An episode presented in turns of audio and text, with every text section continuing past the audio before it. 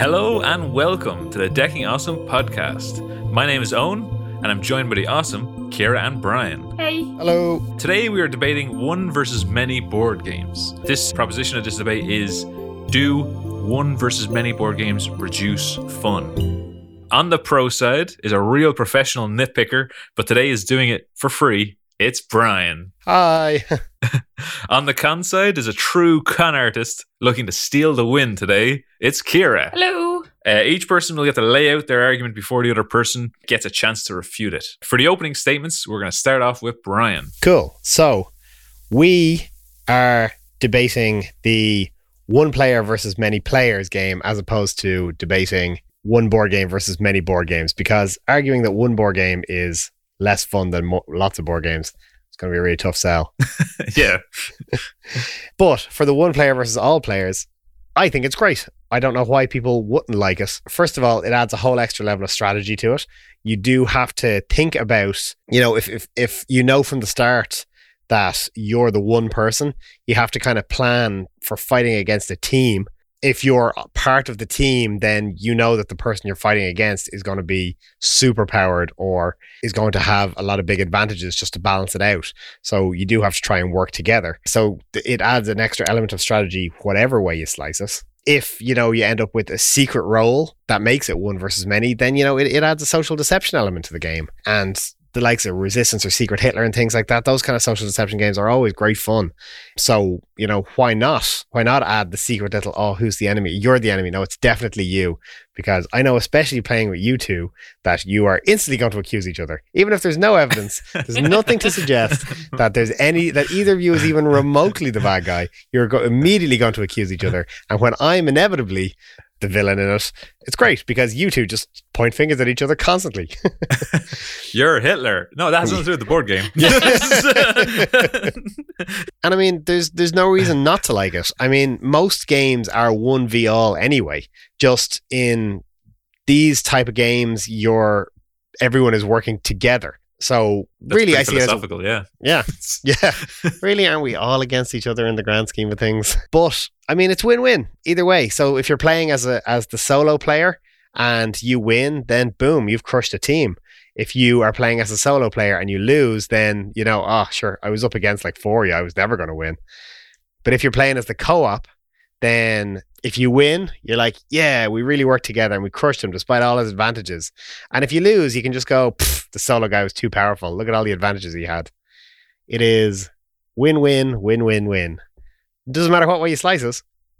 All v1 or 1v all is better. Yeah, some interesting points there. Definitely touched on things like uh, strategy and secret roles, and then this whole kind of concept of uh, of one versus all. Very cool, Ryan. To counter this, we have the opening statement of Kira.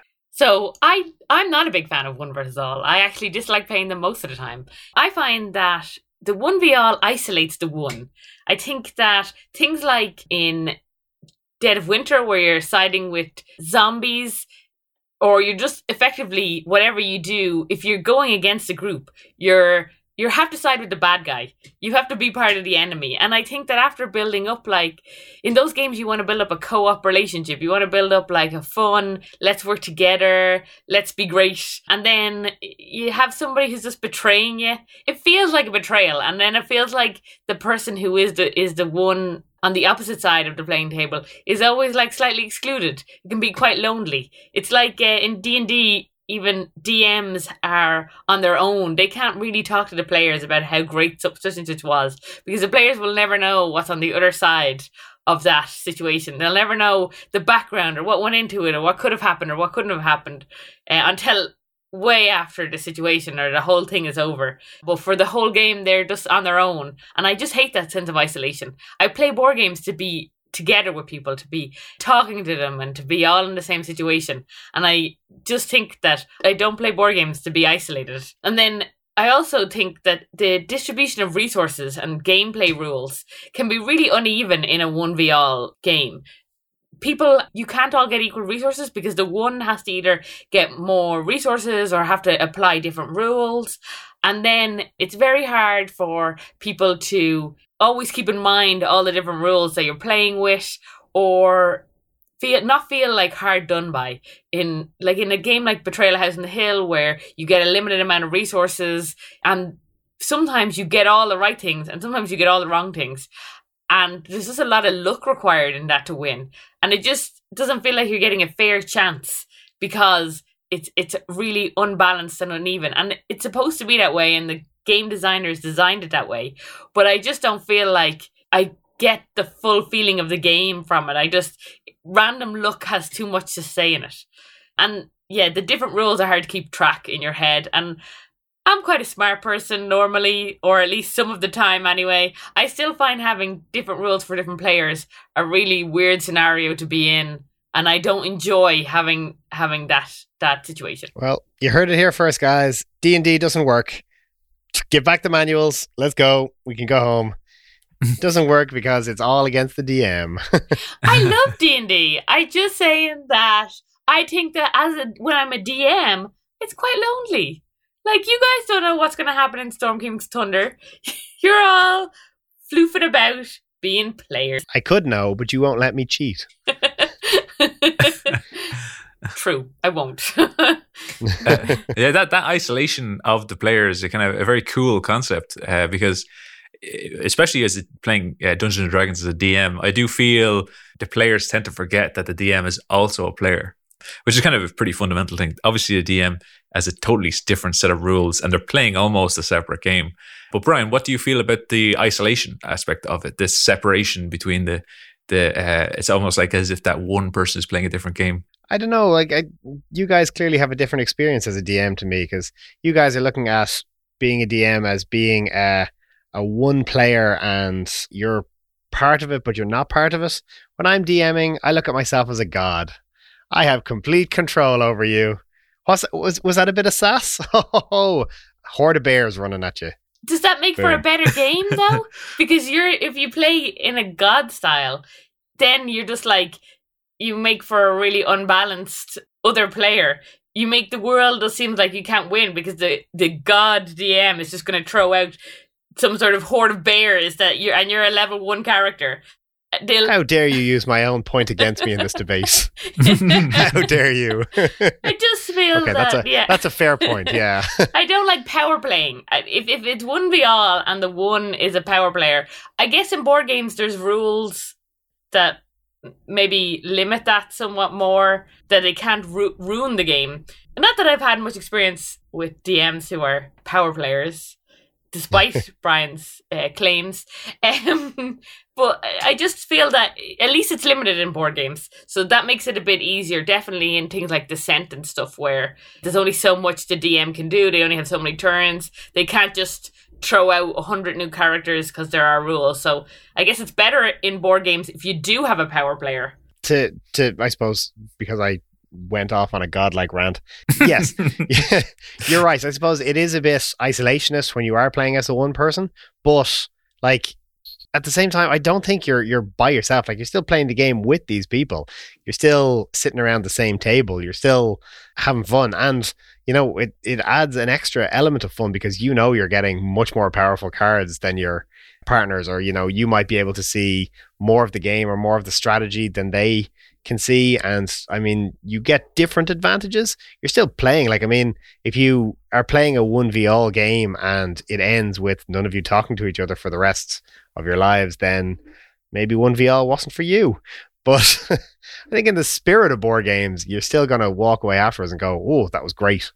I really enjoyed that. Uh, it's kind of almost like a variety of board game types where someone could sprinkle this in rather than it being the mainstay. Because, like you said, like with isolation and alpha gaming and power gaming, if that's the only game, the only board game you played, there could become hostilities. But with a sprinkling, it could help out. Kira, what do you think of you know because everyone hates computers. What about if you use an app as the alpha gamer, the power gamer in some of these board games, and then everyone can hate computers instead of hating people? well, doesn't everyone hate computers? so I think, uh, I guess games like Mansions of Madness, I really enjoy. Like I think we played a lot of we have a few expansions for Mansions of Madness and we've played a lot of the levels in those and I really enjoy that. But that's because like I guess from my perspective, the game is all about the interaction between the people there and not necessarily always about the winning. And the the yeah, the bad guys being an app, then there is no one who's isolated. You're all against the computer. The apps might not be as good as people. Um, they might not be as clever as a person could be if they were really good at being the one v all style player. But I really enjoy when it's an app. I really like that's one of my favorite style co-ops is where it's adaptable a little bit. The the app is great. Like it's it does, but it just it just makes it a co-op game. Then it's not a one v all game, and like the the app lacks the ability to kind of adapt or adjust. So like if you're playing a game versus the app, and you know you definitely already have the upper hand, and you're clearly going to win whatever the scenario is, the app can't just bang out a different card or change tactics or do something different. It's just going to follow what it's programmed to do. It it kind of it takes away the fun of it if you know you're going to win. It doesn't adapt. It doesn't change. It doesn't try to beat you. It just does what it's told. Have we ever easily won Mansions of Madness out of curiosity? Mansions of Madness is not in question at the moment. it is a game that we have pulled out our hair trying to beat, but other games that might go against an app that would be easy. Okay, okay, fair enough. yeah, I think you bring it up this whole thing of improvisation and uh, apps not being able to kind of roll with the punches. Where so, Kira, in games where it's like all against the board game, such as Pandemic, what are what is your opinion on improvisation, where the gameplay could be too scripted and easy to control? Well, I think Pandemic is a, is an absolutely brilliant game. We love it. I think we did another podcast on it as well. We love it that much. but we do win a lot in the basic gameplay. Like it, it's like really rare for us to lose when we just play a normal game of pandemic. Even with like ha- we have all the pandemic or epidemic cards in, and but that's I guess the joy now with pandemic is in the legacy part of it. And maybe it was a little bit too easy at the start. But not everyone found that. Like online it seems to have mixed reviews on on whether it's easy or hard.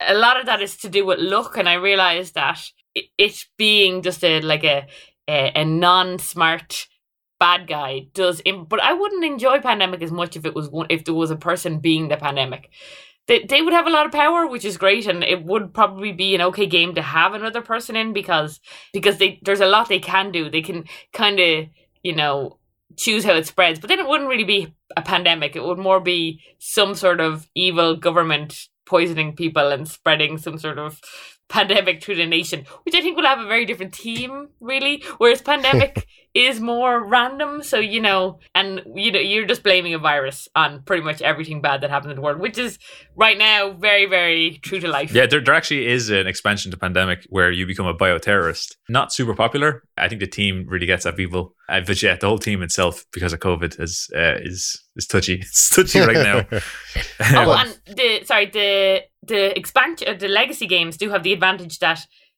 the fact that you have an impact on your board and over the longer term does make it much harder and you only have yourself to blame. But you so like you like co-op games like pandemic. Like a, a 1v all is just a co-op game except instead of playing against the board or an app you're playing against a person. You just don't like being the one person. You're in favor of the games as long as you're not the lone player that's not true so if you think about it, Betrayal of House on the Hill, I haven't been the one player ever.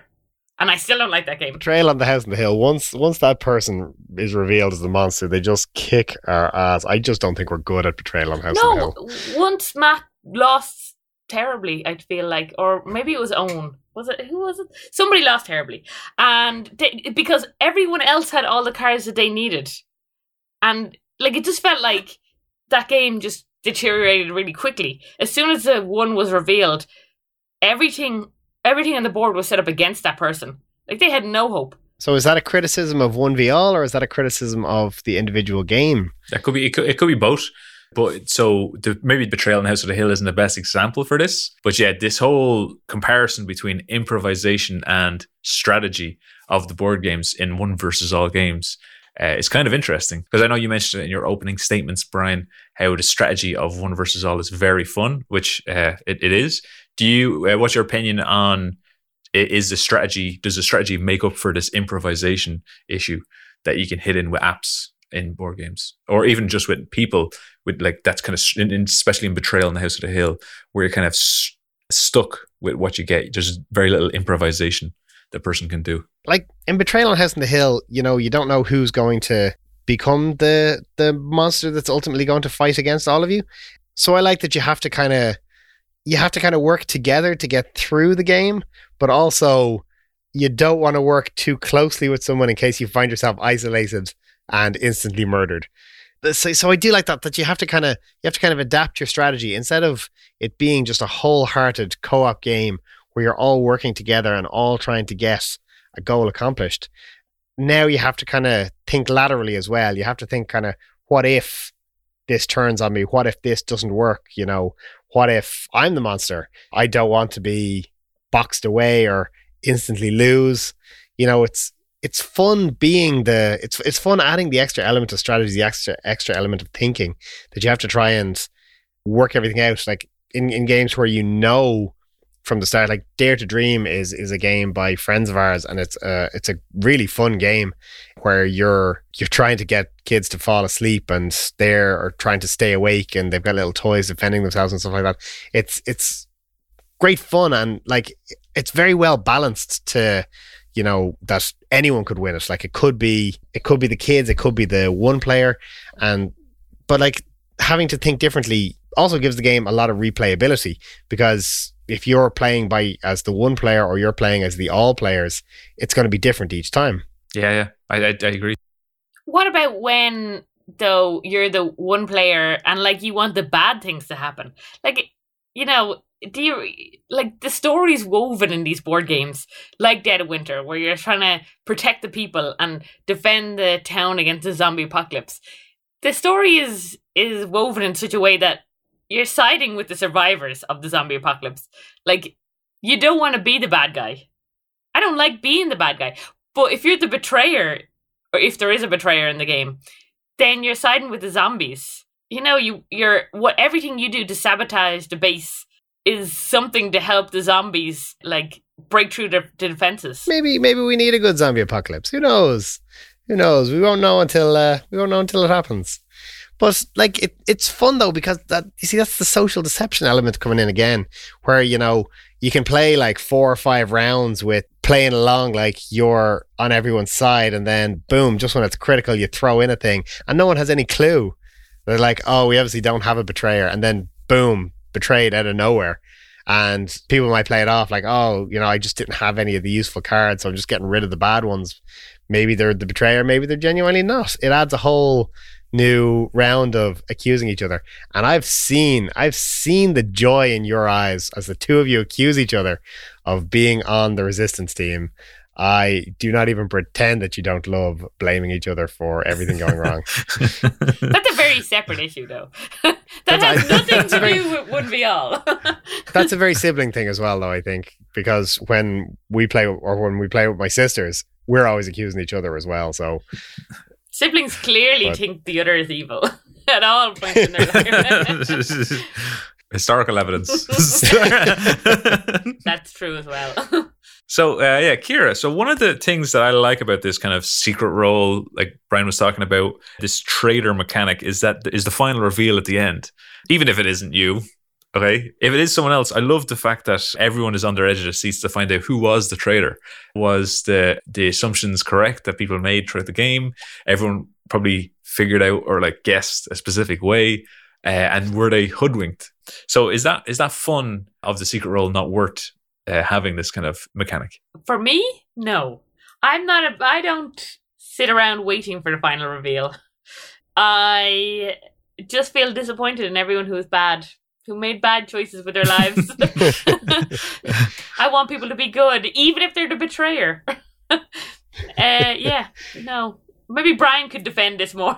no, I, I, the absolute vindication. Like even if the betrayer, like if, if I'm part of the co-op team, I'm on the good side of it all, and we lose the game, and at the end of it, the betrayer flips over the card and goes, "Boom! It was me all along."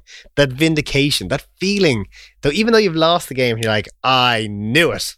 Even though I've accused everyone across the whole table at some point, it's like, I knew it. I know I accused everyone else, but secretly, deep down, I knew it was you the whole time. And I feel like that really adds an element of fun to the game because even though you've lost, you're not going, oh, damn, you know, we could have won that. You're going, yes, I knew it was you. I knew it was, didn't I, didn't I say it was you? And then you still have the whole big debate afterwards with everyone accusing everyone of, oh, you should have known. And you did know, and I knew, but we didn't believe you. But you believed me. You should have believed me. And I, Yeah. Like half of the fun of those type of games where you discover who the betrayer is right at the end is the half an hour conversation afterwards where you're all still accusing each other somehow. so, Brian, Kira does bring up a good point about the trader mechanic, though, which is that it can take away the focus of the story. Obviously, it depends on what kind of story we're trying to say.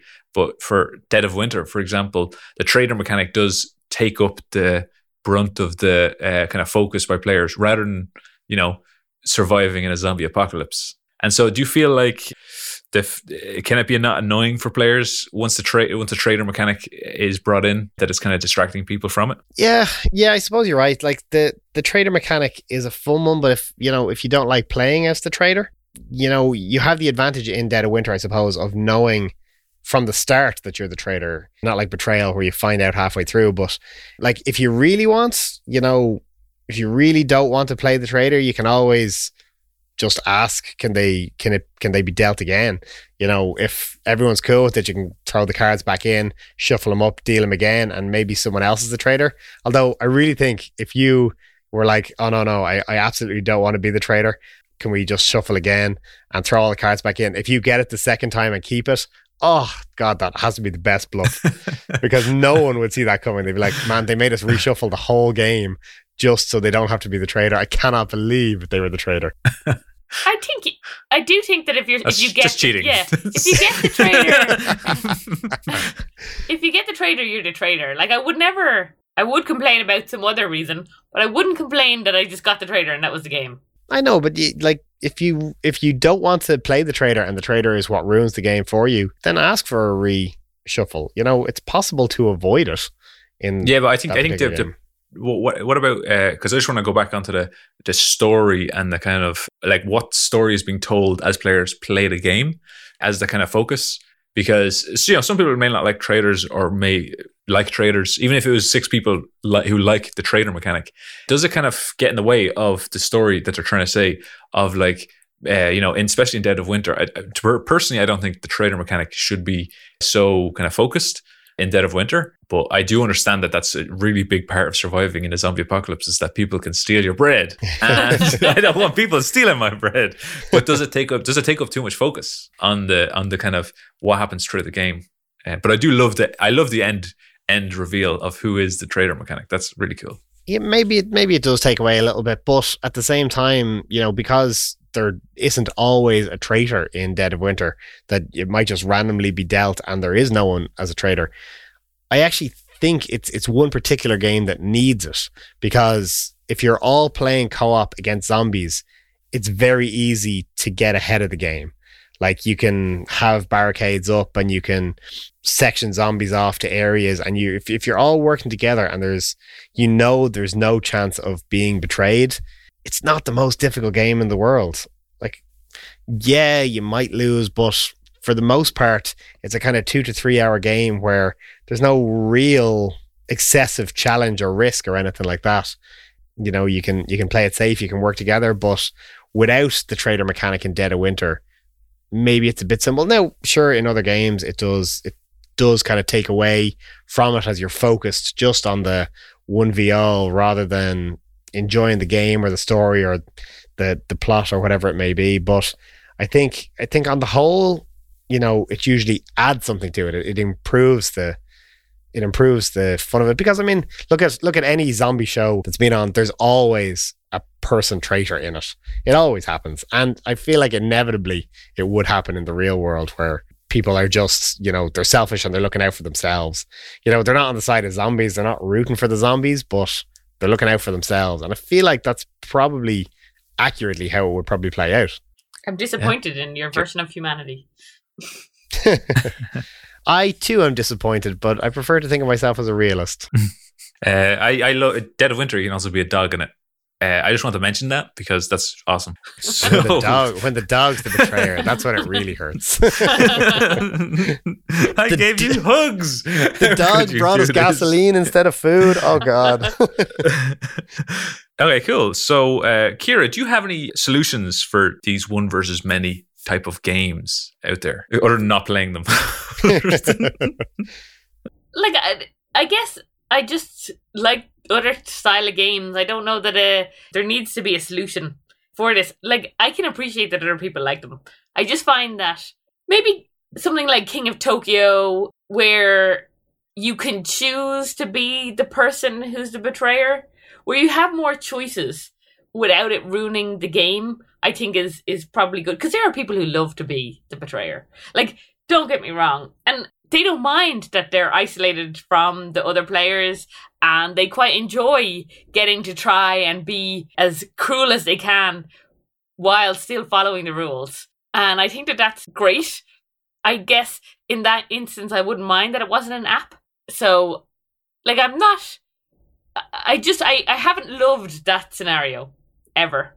So I don't know that there is like a solution. I definitely think having rules to kind of constrain people from just being cruel definitely helps. Limited resources, limited amount of turns and actions. But things like in Descent, in Descent, the person who is playing as the the bad guy, there's only so much they can do in a turn. But they do have like the option of their bad guys respawn all the time and it can seem like an endless onslaught. But I, I don't think I'd like that. I know the irony because it's very similar to DMing and I like to DM. But I I think that the rules do limit that though in, in how much I guess that they damage they can do if they're really enjoying it. And then if they don't enjoy it, I don't think I'd like to be I don't think I'd like to be the one in, in Descent, the one be all. yeah, because in Descent there is a specific rule that says if you're playing the Descent and you're finding that players are struggling to win, maybe just take it easy on them. Which I love that rule, kind of showing that the whole point is to have fun. And although you can beat them, that shouldn't be your main goal, which is cool. But it is a different approach than what I think people would expect from kind of Descent. Brian, do you have any tips for getting the most out of one versus many? You like these kind of the, the, the, a lot of these type of games, whether it's DMing or trader mechanics. Is there any tips? Yeah, I think you know if if you're playing on the co-op side of things, you're on the the team. You know, enjoy it, work well together. You know, even if there is a secret traitor in it, you know, enjoy the co-op side of it. Like the games like Pandemic and that that are all cooperative are great fun because you're really working together. So if you are on the team, enjoy that element of it. If you're playing as the solo player, the one who's against the all, you know, just enjoy being super powerful or enjoy being sneaky or enjoy trying to cast doubt on who's the betrayer throughout the whole game. Like a lot of games uh, that are one v all are are quite well balanced. So you do end up with you know there's a chance the one player will win, there's a chance the team will win. Really, just like in, enjoy the side you're playing because it it's rare to get a chance in a board game to either be a superpower who has a chance of beating five other players or to be a co-op against a player who you know has the ability to adapt to what you're doing so have fun there you go there's your nice cheesy wrap up on that one Yeah, it's a cool. It's a cool concept to have uh, one versus all, especially in these kind of uh, places. You know, we have the thing you're talking about, like alpha gaming, having maybe the person who, who usually is an alpha gamer playing other types of board games, who's taking control. Maybe make them the one versus all, and then you know see if all your friends can beat them. Uh, but yeah, I don't. I don't think that really works as well because it's just it, it's not really as fun as it could be. Yeah, there's there's the only other example of a one versus all type of games are hidden movement games such as Letters from Whitechapel and Fury of Dracula. We we haven't really gotten a chance to get to grips with these kind of games. Does anybody have any opinions on these kind of games? Do you know it's it's funny we were we were watching a video on the Fury of Dracula to try and see could we could we learn any more about it before this and myself and Kira were sitting there watching it and I was watching the Wil Wheaton uh, version of it and I was sitting there going this game looks amazing. I really want to play this. And Kira sat there beside me going oh god no. What are you talking about? This game looks terrible. Really really kind of hammered home that we're definitely on the right sides of this debate. Yeah, because it, Brian at the end of the video seemed totally like I was like, oh, this is terrible, and I, I looked over to say that to him, and he was like so confused as to how we got such a different experience out of the same video we had just both watched. The edge of my seat. That was all I was using. The edge of the seat. The whole rest of the seat wasted. Just the edge. Yeah, it's true because games like that have a lot of improvisation, like we said before.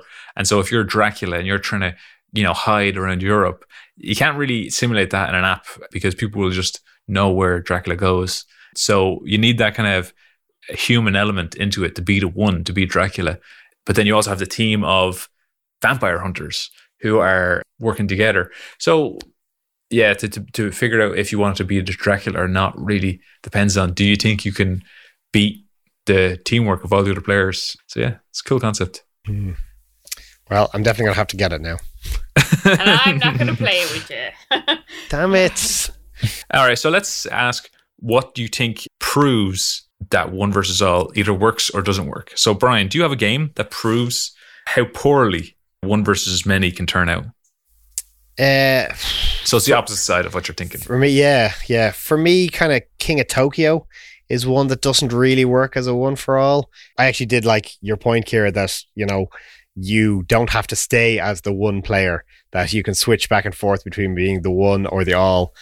But I don't think it works for the reason that as while you are the player who's in Tokyo, you know, you have to you're you're trying to survive the round so you can get bonus points, but at the same time, you're just hammered by the other players.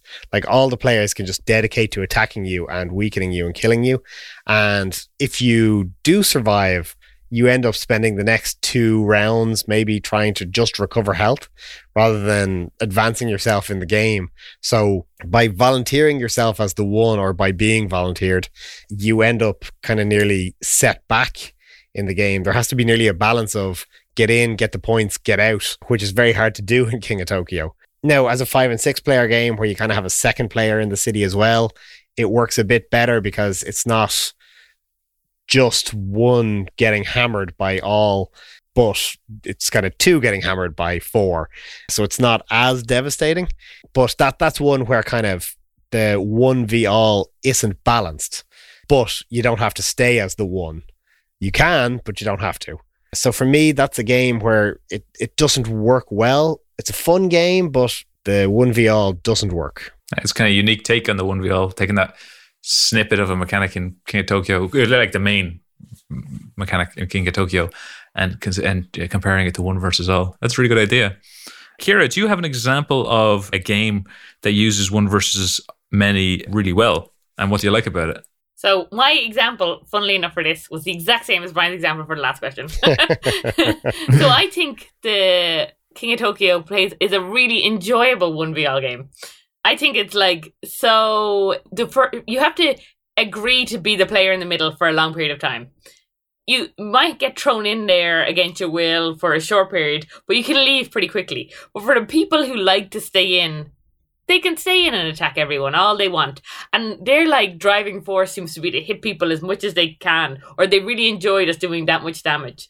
But it's more like it's a choice. So people who like that sort of who want to be in the middle can be in the middle.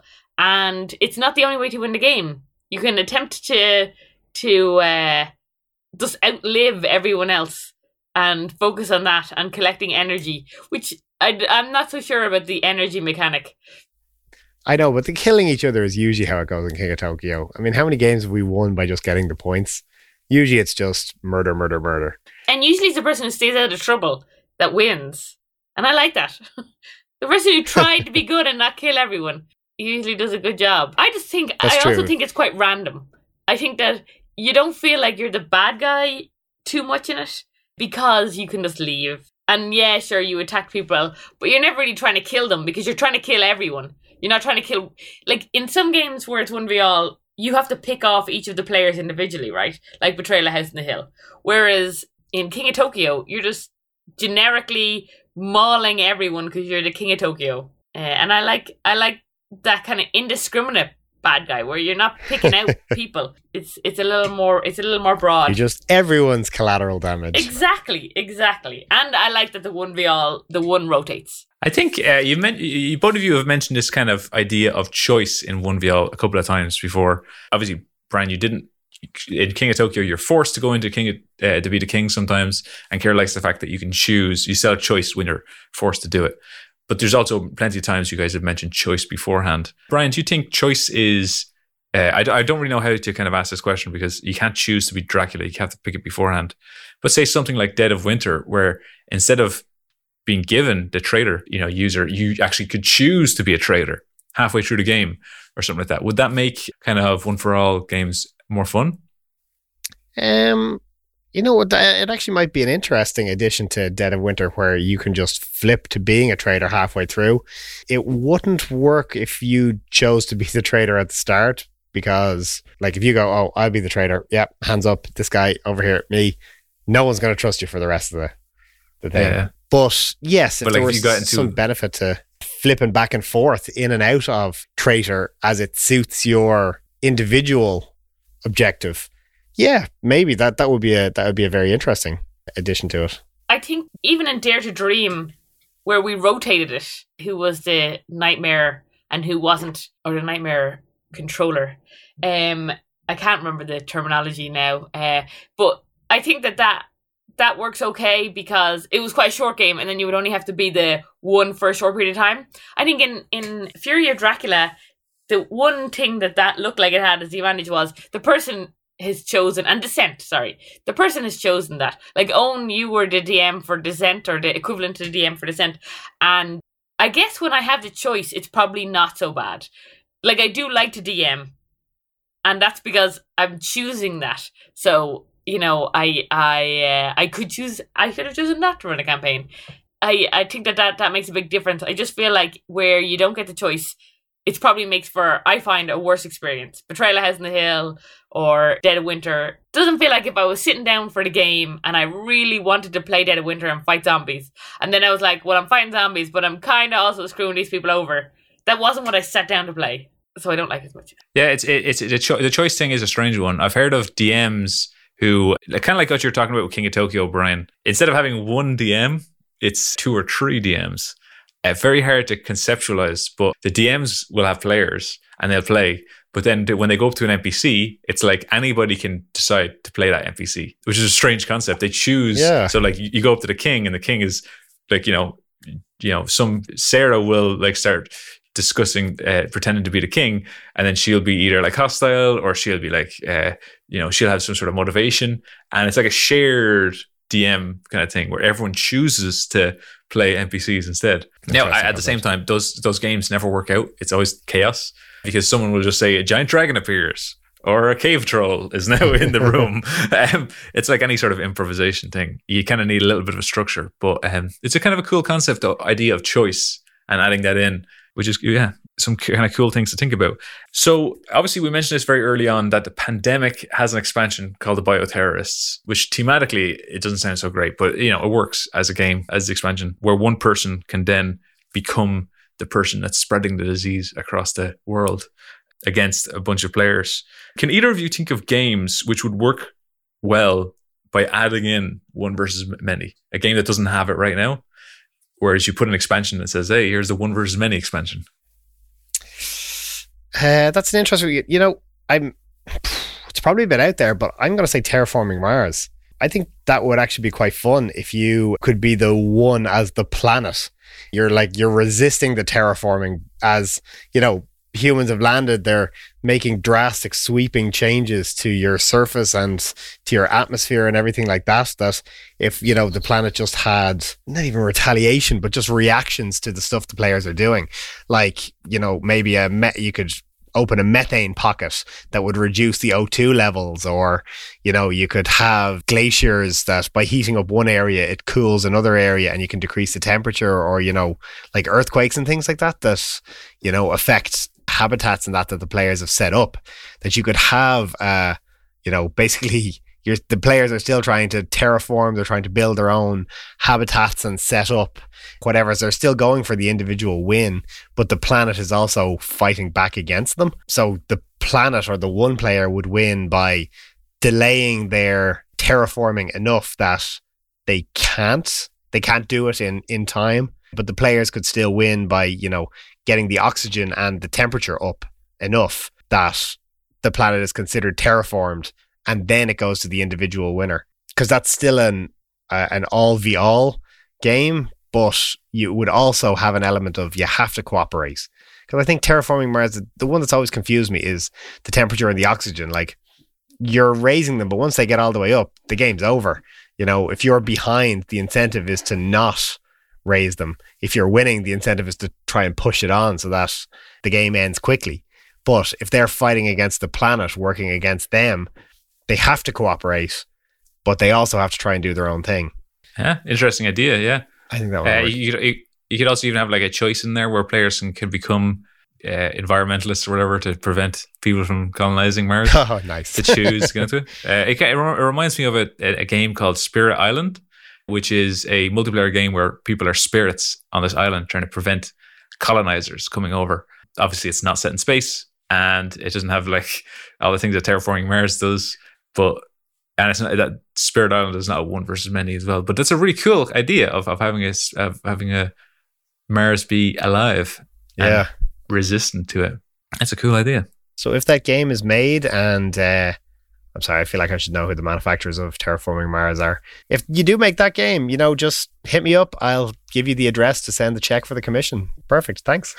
okay, I think it's time now for closing statements. This is in reverse order of the opening statements. So up first is Kira. So I still think that one v all isn't the the style of play for me. I don't think that I can be convinced that that big reveal is worth all the effort that having to be against the players that you've decided to spend your afternoon playing with brings about. So I I don't I I wasn't convinced to change my mind on this. I like to play co-op and I like to play the Brian brings up a good point of everyone against each other um, that normal board games are. But I, I like yes, to be on, I win. I like to be on a level playing field, and I just don't think that the extra mechanics always work. The adding in rules for that one person versus the rest of the people. I don't think that always works. I just think it's a, it's a way around way around having a, a clever board game that can come up with rules that mean you don't need one person to to be the bad guy. Cool, that's great. Uh, and the closing statement of Brian. So I I agree that one v all you know isn't for everyone, but I do think the addition of like the extra element of strategy, uh, an improvement in replayability, and like a really well balanced game all adds to the fun, adds to, you know, extra twists, adds a bit of social deception. You know, it improves games that might otherwise not be the most challenging or uh, the most interesting. Oh, well, I won't mention any. I, I love all board games, etc. Uh, but you know, it, it adds it adds a certain element of fun strategy thinking to games, and you know, it if you don't even have to take my word for it, if you want to look back through the history books, you can see that 1v all games have been hugely popular for a long time. Because, like, as the Musketeers used to say, 1v all and all v1. And I will accept no correction on the pronunciation of any of that. It's close. Close. No, no, it's correct. Uh, oh, okay. Didn't realize. It's a while since I read the book, but pretty sure that's exactly how it goes. so even the Musketeers were in favor of 1v all games. Uh, a lot of great ideas and opinions. Thank you very much for both of you for doing the debate and kind of sharing us what your ideas and and de- kind of really grappling with this issue. That pretty much wraps it up for this debate. So, did your opinion change on one versus many board games? Who do you think won the debate? Does it make you want to play a one versus many board game? Comment on our social media to tell us and decide who won. If you enjoyed it, share it. We've been decking out some games. Thanks for listening. See ya. Bye. Bye.